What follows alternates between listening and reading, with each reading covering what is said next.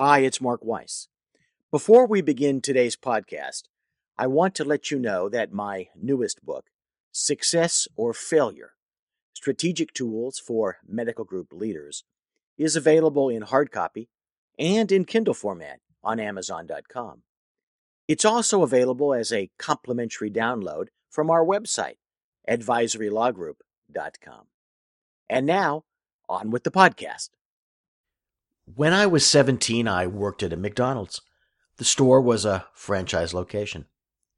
Franchise models exist in medicine as well as in hamburgers. For example, in the urgent care center market.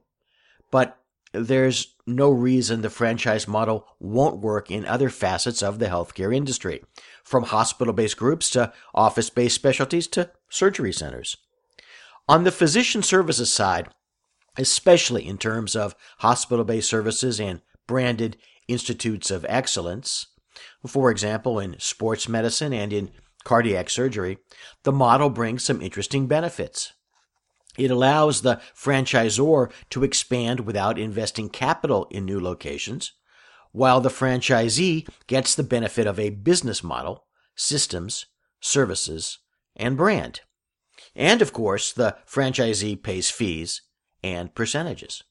Physician group leaders often mistakenly think that their options for business organization and for expansion are limited to the models traditionally found in medicine. But that's simply not the case.